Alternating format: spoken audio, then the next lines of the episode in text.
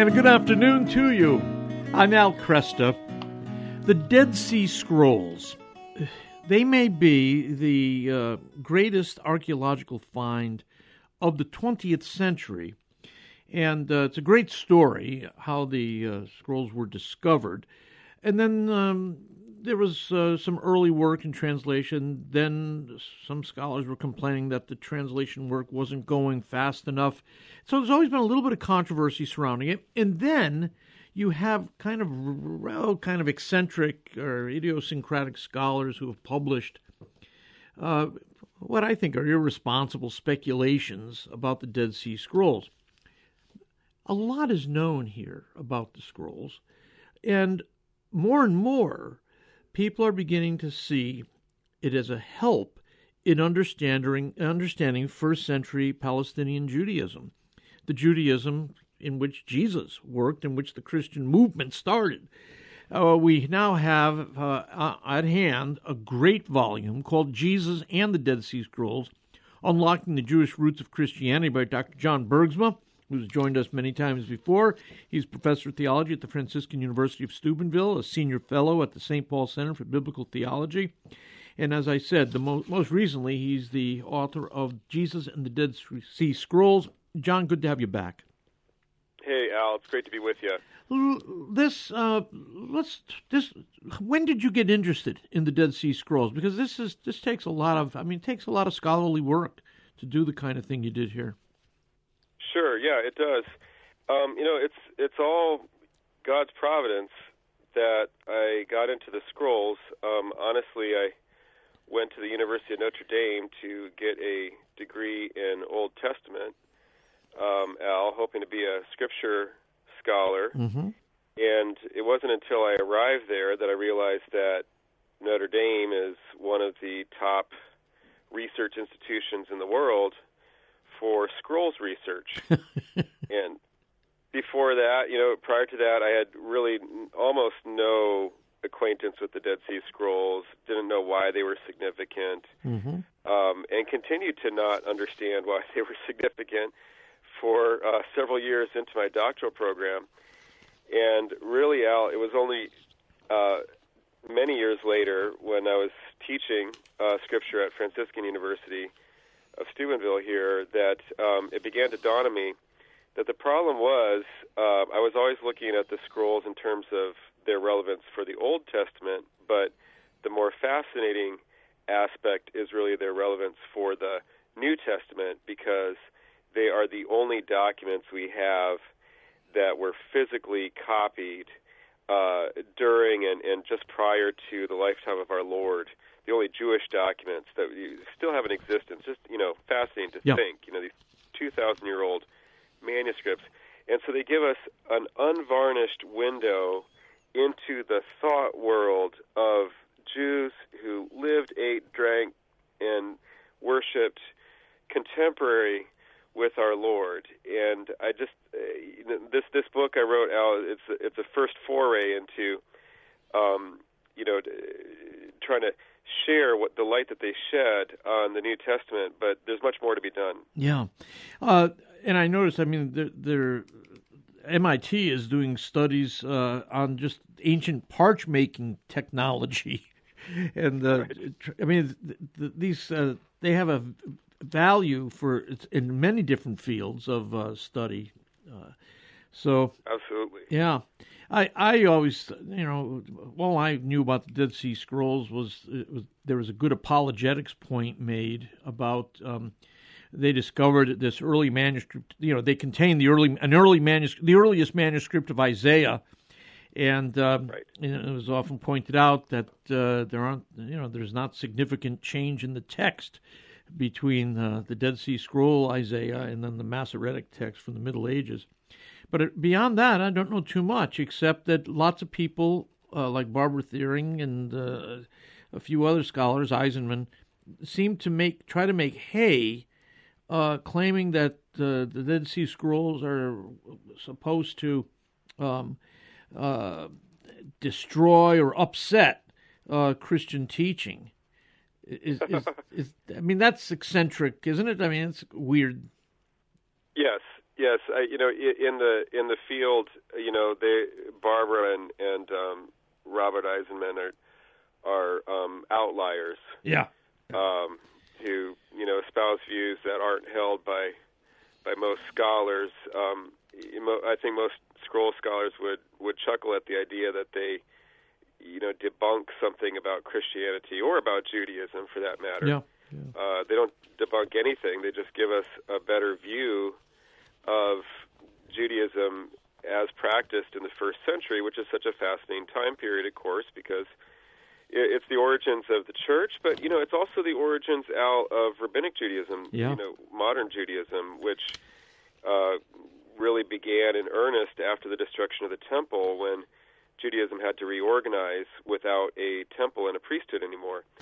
So it's um, you know it's a pivotal uh, century, and um, that's why both Jews and Christians should be very interested in, in the light that the scrolls shed. You make the point uh, in the book too that we have to make distinguish between this later rabbinic Judaism uh, that developed after the destruction of the temple and uh, the, the, more ancient uh, faith of the Hebrews. Uh, why is that so important? Well, yeah, this is a point uh, that was impressed upon me by my um, Judaism professor in at, at Notre Dame that folks tend to, you know, observe uh, modern rabbinic Judaism, you know, the synagogue practice and the variations. You know, you've got conservative and Orthodox mm-hmm. and ultra Orthodox forms of, of modern Judaism, and and then project that back into the Old Testament, such that um, we imagine Moses leading people in the broad brimmed black hats and uh, hair hairstyles, you know, with uh, sideburns, etc., and long black coats that you know we, we think of uh, associated with Hasidic Judaism or something like that, or you know, across the Red Sea, you know, being chased by the by the uh, by the Egyptians, and it's um, that's what we call an, an anachronism, like when you when you mix up uh, elements from different time periods. In super brief, Al, um, modern Judaism is led by rabbis, and that means a, a teacher, and it's focused on prayer and the study of uh, the law of Moses in a synagogue, which is, uh, and the synagogue is not a temple. Uh, a synagogue is a house of prayer and of study. But ancient Judaism was not led by rabbis; it was led by priests and the focus is not the synagogue, but the temple where animal sacrifice was offered. Mm-hmm. And it, again, focused in uh, Jerusalem, where the only legitimate temple was, or came to be after David. Right. And so that priestly, sacrificial, liturgical uh, form of worship, that was the faith of ancient Israel. And it's quite different um, from the way that modern Jews uh, practice. You know, there's obviously continuity there in some of the teaching in the scriptures, but it's also very, very different. Yeah, and uh, and we got to acknowledge that. Sure. Uh, this the uh, you your first chapter here is the archaeological find of the 20th century. Uh, it really was big, right? I mean, this was a, a major discovery how how long did it take them to realize how big a discovery it was? Yeah, it, it took them longer than we would have liked because the you know the the Bedouin shepherd were you know traveling along the shore of the Dead Sea with their flocks and and through a rock in a cave heard breaking pottery went in and pulled out these three ancient scrolls and they were disappointed because they were looking for gold. And so they just hung these scrolls in a bag, you know, blowing in the wind for for weeks. And now we would absolutely cringe, you know, to imagine these things that are worth. Uh, you, you can't put a price on them.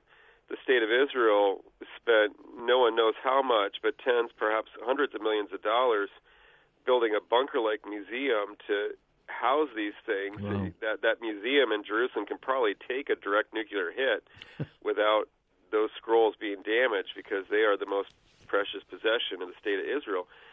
So anyway, the, the, you know the the Bedouin found them. Obviously, couldn't read them, and it took months and even years to get them into the hands of some scholars from Hebrew University and some American scholars who were working in, in Jerusalem, and then ultimately back to uh, the world's leading expert on, on ancient um, Hebrew writing, who at that time was an American scholar, William Foxwell Albright. Sure.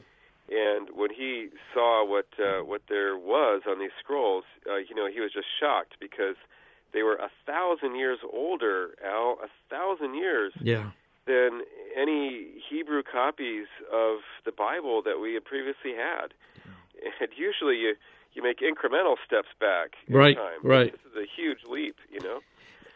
So um, yeah, um, that's why it was so stunning. This you know kind of huge jump back into the time of Jesus in terms of you know our copies of Scripture, yeah, and these other religious writings that we hadn't seen before, and then we started to read them and, and uh, wow, there's there's a a Jewish monastic community on the shores of the Dead Sea that has all this interesting theology, some of which sounds strangely, you know, similar to Christian teaching and, right. and what we have in the right. Gospels. Yeah, yeah. Uh, tell us who were who were these uh, Jewish monks, these Essenes, as they are called. Yes. So um, you know that's a little bit controversial. There there are some scholars who want to resist calling them monks, okay. uh, thinking that that's too Christian a term. Sure. But Al, you know, we just need to remind ourselves: look, Buddhists have monks. Right. You know, many religions have monks. So we're not being, you know, aggressively Christian by calling them monks. And it's no knock on the Jewish tradition to acknowledge that they are the originators of monasticism in Western civilization. I, I know many Israeli scholars are proud of that. They say, "Hey, look, yeah. you know, this is yet another thing that we invented. We you know? we beat you guys to it, yeah. exactly. So I mean, it, it, I think there's no problem in acknowledging this, but um, yes, we what we have is Jewish celibate men living in community, praying, working. You know, it's the whole ora et labora thing of you know later taken up by Saint Benedict. They're they're uh, providing their own necessities. They're engaging daily in in worship and prayer and the study of scriptures and um, and living poverty, living lives of self-denial. You know, so it's the whole monastic uh, uh, uh, regime. Yeah. You know, taking place on the shores of the Dead Sea. I'll, tell you what, John. Hold it there. We'll come back and continue the conversation, talking with Dr. John Bergsma, Jesus and the Dead Sea Scrolls. Magnificent book. I'm Al Kresta. We'll be right back. Good afternoon. I'm Al Kresta. With me, Dr. John Bergsma. He's been a professor of theology at the Franciscan University of Steubenville since 2004. And uh, we're looking at his most recent publication, Jesus and the Dead Sea Scrolls Unlocking the Jewish Roots of Christianity. It, this is really an outstanding uh, overview of the Dead Sea Scrolls and the relationship to Jesus, uh, the early church. It Gives us a an outstanding sense of uh, first Palestinian Judaism. So we're talking about the Essenes before the break, and uh, these were these uh, Jewish monks. Uh, they were celibate. You mentioned they were male. How do we know that they were primarily uh, male? Well, first of all, there the religious rule called the rule of uh, the community that we dug up. It would be analogous to the rule of Saint Benedict or mm-hmm. any religious rule um, their rule only regulates for men. It doesn't uh, deal with any of the issues that you would encounter if you had women present the, in the community. Okay. Um, you know, in, in Jewish ritual law, the presence of women complicates matters quite a bit, and none of that is uh, present. So that's one one way, Al. Also, we've got no less than three classical historians uh, who talk about this group, and all of them remark immediately on this novel way of life that they live without women, um, you know, that, that they're continent, etc. Um, and then we've got a graveyard, uh, Al, with uh, with uh, roughly a thousand single graves, and we've exhumed these graves, and all the skeletons that we've uh, exhumed appear to be male.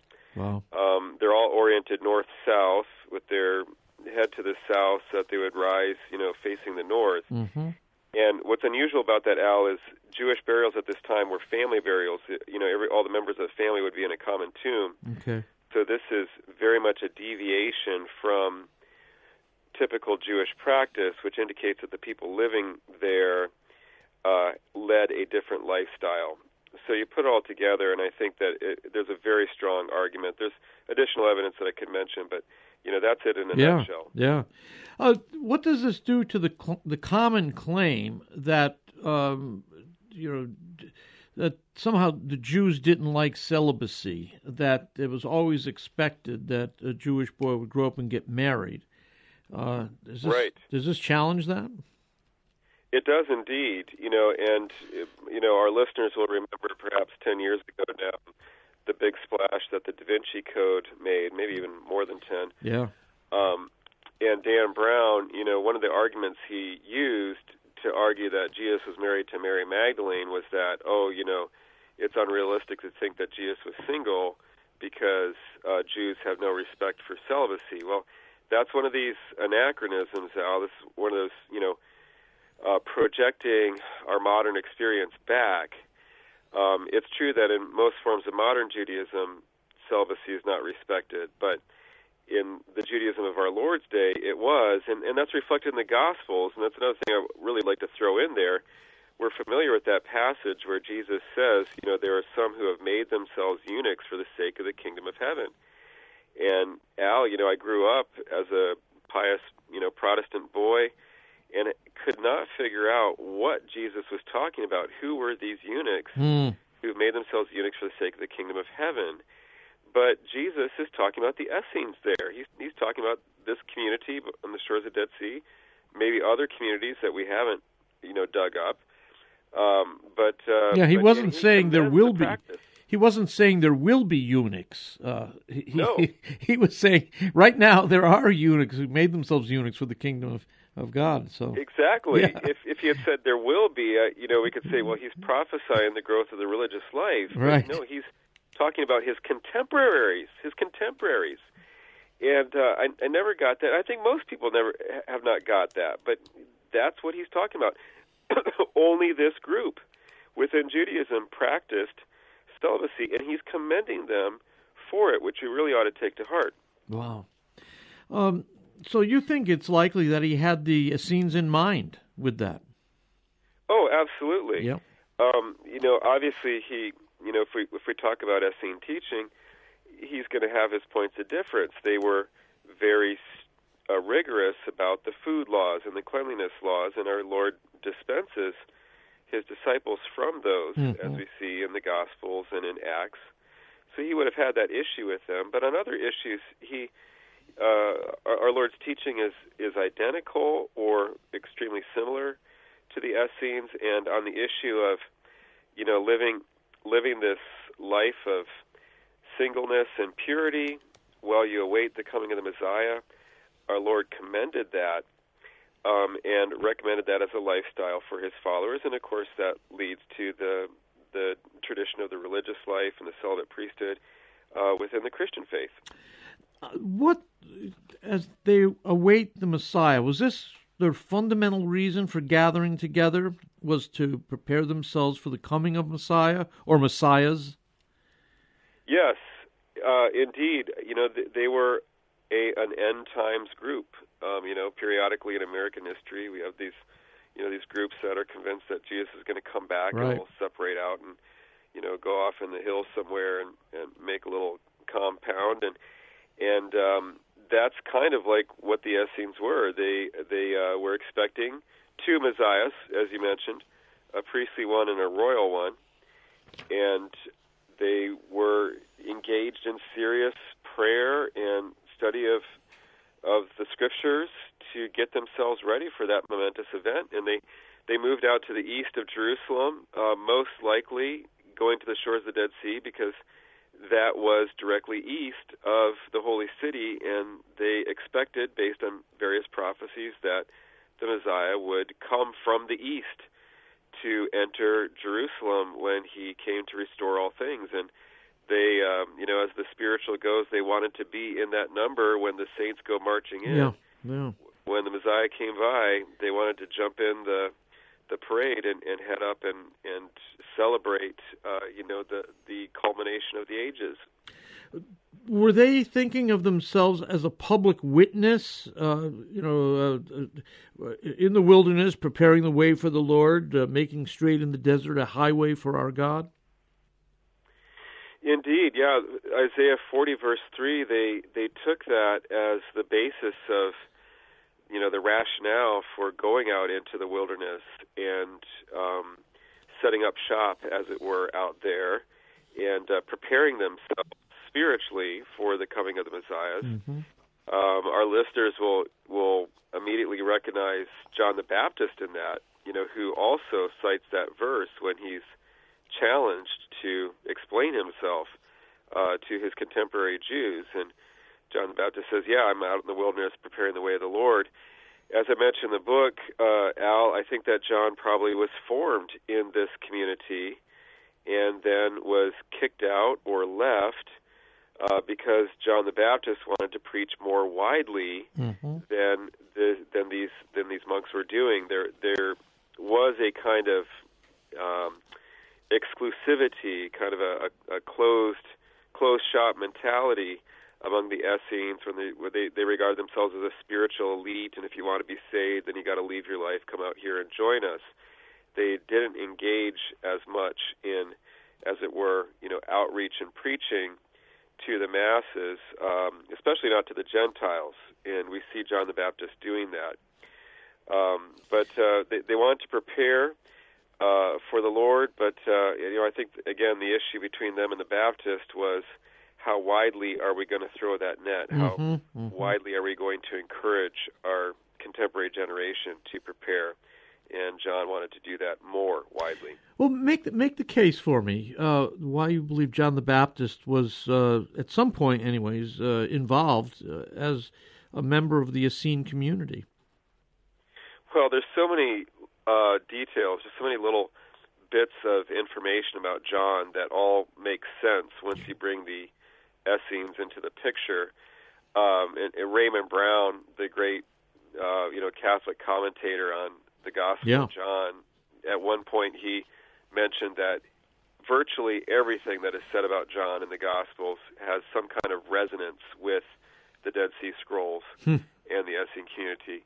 So, but uh, uh, just off the top of my head here, Al, you, there's that curious verse in Luke that says that John was in the desert during his childhood until the beginning of his public ministry. That's kind of hard to explain. You don't send a child out into the wilderness to kind of fend for himself yeah, as he right. grows up. But uh, we know from historians and from the Dead Sea Scrolls that this monastic community, which was out in the wilderness, brought boys in, either orphans or uh, boys given up by their parents and then formed them at the community, and that's how they got what we would call their vocations. You know, mm-hmm. similar to monasteries in the in medieval times in Europe. And uh, so that suggests to me that John was probably raised in the wilderness by this community. Um, his his distinctive practice of baptizing people seems connected with this monastic group because they baptized every day. Uh, they washed in water daily, uh, believing that the Holy Spirit was cleansing them from their sins in that water washing. So John's theology of baptisms has uh, some real connections there uh, with uh, with um, that practice. John is ministering only a few miles from where this monastery was located, just a few miles up the river, as it were um, his uh, fierce words against the Pharisees and uh, the Sadducees, etc., uh, also reflect, um, you know, how the Essenes resented these other groups. Um, and then his diet, Al. You know, he's he's living off the land. He's just eating bugs and wild honey. And uh, the Jewish historian Josephus, he records this time period, mentions that people kicked out of the community of Qumran uh, or kicked out of the Essene community, I should say, um, often starved to death or close to it because they had taken oaths only to eat the food of the community, and then when they got kicked out, uh, they they had uh, you know forbade themselves by these oaths to eat any food that they found elsewhere. But a way around that, Al, is just eating stuff that's not technically food. It's just part of the environment. And I think that's the meaning of the locusts and the wild honey. Mm. They, they weren't prepared by human hands. They, they weren't prepared food, so they they were a loophole in the oaths that John had taken when he had entered the monastic community, and so he could still eat those without breaking his previous oath. That that makes uh, makes sense of this odd diet. Wow. So there's other information too, but that's just kind of it in a nutshell. There's so many uh, lines of evidence that point to a connection between him and uh, the, the Qumran monastery. Hold it there, John. We'll come back, continue conversation. Jesus and the Dead Sea Scrolls, unlocking the Jewish roots of Christianity. I'm Al Kresta. We'll be back with Dr. John Bergsma.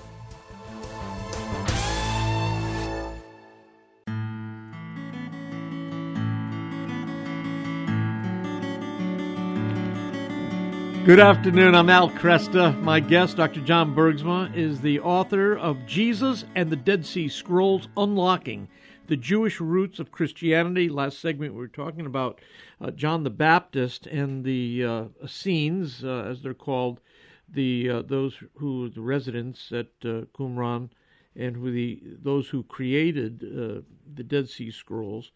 What when we, when we talk about the Dead Sea Scrolls, there are biblical books that are among them that we would recognize as scripture. Did they? Did the the those who lived uh, in the uh, in, in, Qumran? Did they have a different canon than um, the, the, Palestinian Jews? The Pharisees. It, it uh, surely seems so, Al. Um, the Pharisees had a collection of sacred books that is similar, although not identical, to what we would know as the Protestant Old Testament mm-hmm. or the Jewish Bible. But this Essene community on the shores of the Dead Sea, uh, they would have included additional books as inspired, or what we might call, using a later term, biblical. You know, of course, this is an early Christian term. Mm-hmm. Uh, Bible and biblical just means the book. But um, yes, indeed. So there's a um, there's a document many of our listeners probably have not encountered before called the Book of Jubilees, mm-hmm. um, which ironically is held as part of the Bible by the um, Ethiopic Orthodox Church, yeah. but uh, not by virtually any other communion. Okay. Um, but it was very popular among Jews in the century in the centuries just prior to the birth of our Lord. Um, and uh, claims to be inspired. It's kind of a rewriting of Genesis and Exodus. Uh, there's also a, a collection of works that go by the name First Enoch, and was widely used in the early church. Um, they had it in in their library and probably regarded it as biblical, as inspired.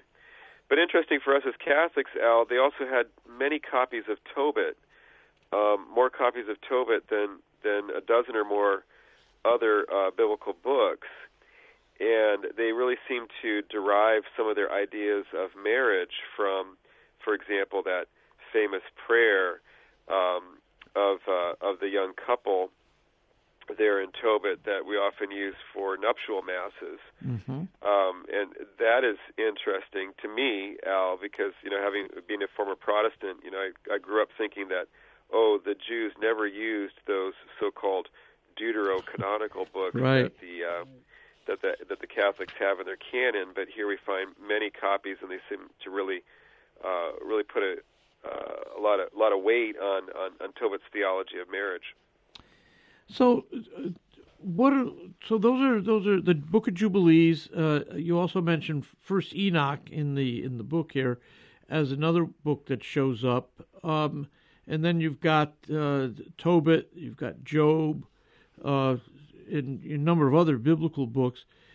Do, is there? You mentioned earlier a manual of conduct uh, that it contains, uh, and also I wanted you to explain to me who this figure uh, that's called the teacher of righteousness. So, if you would do that, please. Yeah, indeed, indeed. So, um, this one of the most important documents from the scrolls is this uh, rule of the community. That's the name that scholars call it, or they call it in Hebrew Serekh HaYachad, uh, Hebrew for rule of the community. And you know, think of it as analogous to the rule of Saint Benedict or the rule of Saint Augustine. Um, it, it's a religious rule. You know, it's it's that genre that guides the life of a community and gives the rules for how they should behave and, it also records their central theological teachings, their, their central doctrines. And it's probably the most valuable uh, document uh, for understanding their way of life and their thought uh, during in, in, and, and thus this important group during the during the lifetime of our Lord.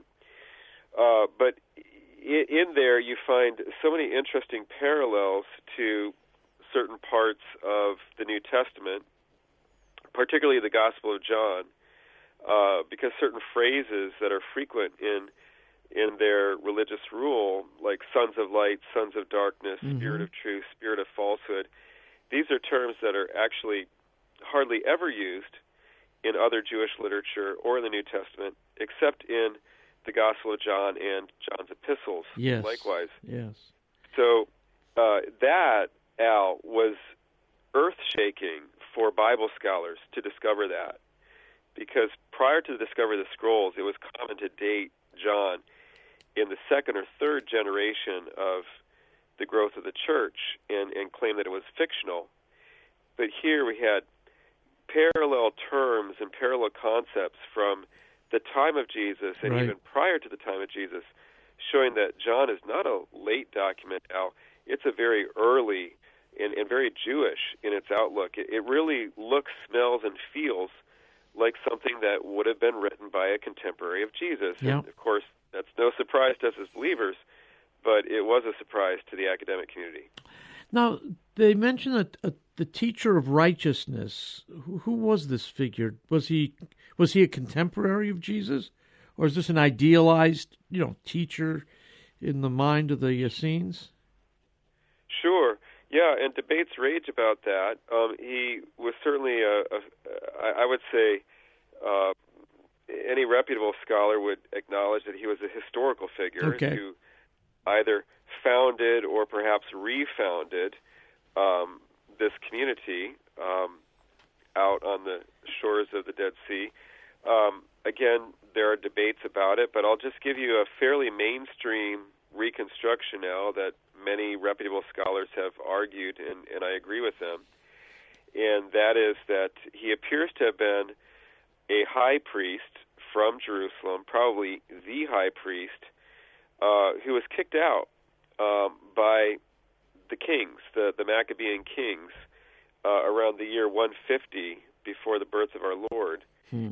And the usual reconstruction scenario is that he, he went down to the shores of the Dead Sea and either founded or, or reorganized this uh, community down there um, as a kind of theological exile. You know, he was he was in exile, and and they were, of course, greatly disturbed that that this legitimate high priest would be, you know, kicked out of his rightful uh, uh, job and and an impostor placed in his position for political reasons, and they they felt that this portended, you know, the the end of times, and so they they now put their hopes in the coming of the Messiah because the the faith of Israel had been so seriously compromised and corrupted and uh, so they sat out there waiting for the Messiah to come and correct this, you know, uncorrectable situation. Now, uh, you mentioned earlier that the Essenes uh, were focused on uh, priesthood um, rather than rabbinic, uh, rabbinic approach. What was their what? How did they see the the role of the priest?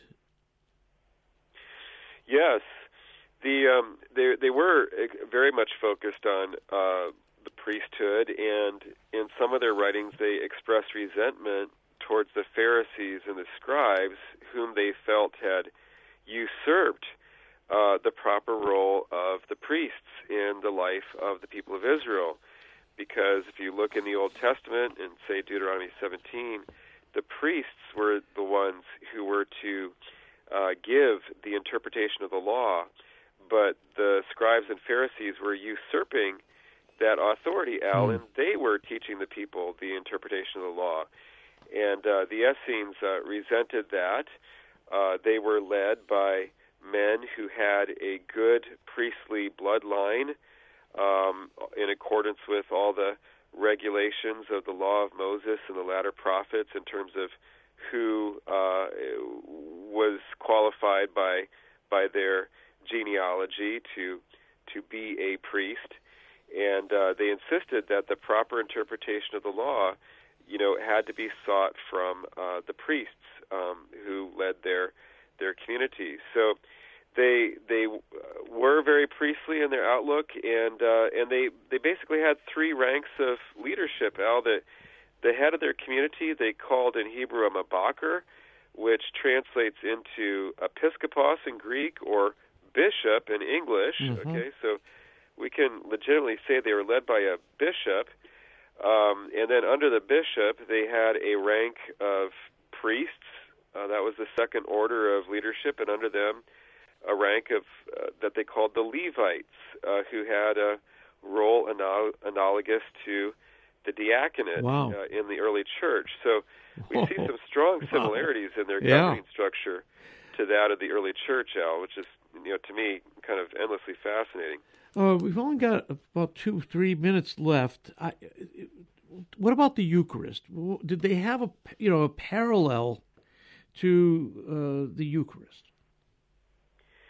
You know, th- this is one of the more fascinating aspects, Al. But uh, they they had a daily meal around noon of bread and wine that they celebrated with liturgical solemnity in a private upper room uh, in their compound. Wow. And this was led by a priest who had to reach out and bless the wine and bless the bread before anybody else could partake.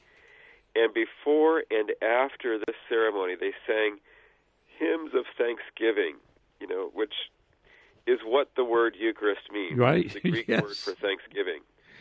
So, did they have a Eucharist? Well, clearly they didn't believe it was the body and blood of Jesus the Messiah, but they certainly did have a ritual meal of bread and wine on a daily basis that was for Thanksgiving um, and, and that marked their membership in this new covenant. Something we haven't mentioned yet, Al, but they they thought that they had established the new covenant within their community, and the sign that you were fully initiated was that you were allowed to participate in this meal of bread and wine that would continue until the Messiah came and celebrated with them. Wow. So I know we only have a few minutes here, yeah. but if you ponder what I what I just ran over, you can see where that's leading and, and all the fascinating connections yeah. that, that has with what we read in the Gospels. Do any Essenes show up on the pages of the New Testament? I would argue strongly that they do. Um, the man carrying a jar of water that leads Peter and John to the upper room, that was women's work, Al. Um, the only men that would carry their own water would be men living in celibate community, and that would be an Essene. Wow. That's what I'd argue there. The the curious man who's only wearing a single linen garment and and leaves it in the hands of the soldiers and flees naked uh, at in Mark uh, Mark's account of the arrest of our Lord. This habit of wearing nothing but a single linen garment that that was what the Essenes did. That young man was certainly part of the Essene movement. Um, so yes, indeed, and, and possibly even Nathaniel in in John one uh, who is uh, referred to by our Lord as an Israelite in whom is no guile. Yeah, yeah. That was that was terminology characteristic of the Essenes. That's what they called themselves. They didn't call themselves Essenes; they called themselves Israelites. Uh, so, yeah, uh, in those instances, and possibly some others as well, Al. Oh, that's incredible. I we, I, there's so much more in the book too. I urge people to get a hold of it. Jesus and the Dead Sea Scrolls: Unlocking the Jewish Roots of Christianity by Dr. John Bergsma. John, once again, thanks for your work and thanks for being with me today. You bet, Al. It's great to share some time with you. Again, we'll have the book available in the online bookstore. Best thing that I've seen on the Dead Sea Scrolls.